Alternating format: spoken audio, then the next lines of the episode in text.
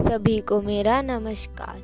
मैं रिया कक्षा नवी बी की छात्रा हूँ। मैं आज आप सभी के समक्ष एक संवाद लेखन प्रस्तुत करना चाहती हूँ, जिसमें सुनील और सुशील नाम के दो व्यक्ति हैं। सुशील अपने बेटे के बारे में बताता है कि उसका बेटा पढ़ाई में होशियार होने के बावजूद भी उसे नौकरी नहीं मिल पा रही है। सुनील उसको बताता है कि यह सब तो भ्रष्टाचार के कारण है। तो अब इसे आगे देखते हैं। सुनील: नमस्ते मित्र, कैसे हो? सुशील: अरे क्या बताएं मित्र, आजकल ईमानदारी का जमाना नहीं है। सुनील: क्यों, क्या हुआ? सुशील: तुम तो जानते हो कि मेरा बेटा पढ़ने में कितना होशियार है। सुनील: हाँ, ये तो सच है। सुशील: उसने इतनी मेहनत करके डिग्री प्राप्त करी है, पर कोई उसे नौकरी देने को तैयार नहीं है। सुनील: क्यों? सुशील: सब जगह सिफारिश की आवश्यकता है।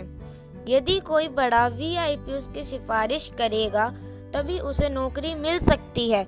सुनील: ये तो भ्रष्टाचार है। सुशील: इसीलिए तो कह रहा हूँ कि आजकल ईमानदारी से काम नहीं चलता है। सुनील: शायद इसीलिए देश में इतनी उन्नति होने के बावजूद बेरोजगारी की समस्या हल नहीं हुई है। सुशील: कल मैं किसी काम से एक फैक्ट्री देखने गया था। सुनील: अच्छा। सुशील: वहाँ मैंने देखा कि छोटी उम्र के अनेक बच्चे काम कर रहे थे। मुझे उनकी दशा देखकर बहुत दुख हुआ।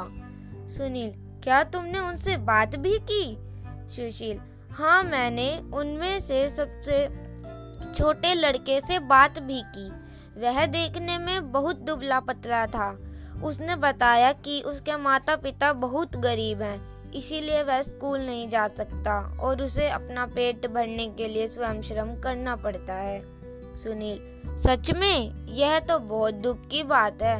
सुशील: क्या तुम जानते हो कि चौदह और पंद्रह वर्ष से कम उम्र के बच्चों से इस प्रकार फैक्ट्री में काम करवाना कानून के विरुद्ध है? सुनील: हाँ, पर फिर भी लोग बेचारे बच्चों से काम करवाते हैं। सुशील: आजकल सब जगह भ्रष्टाचार नजर आता है।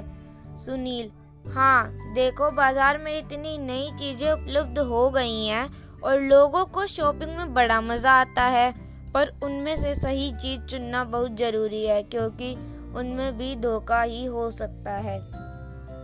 धन्यवाद।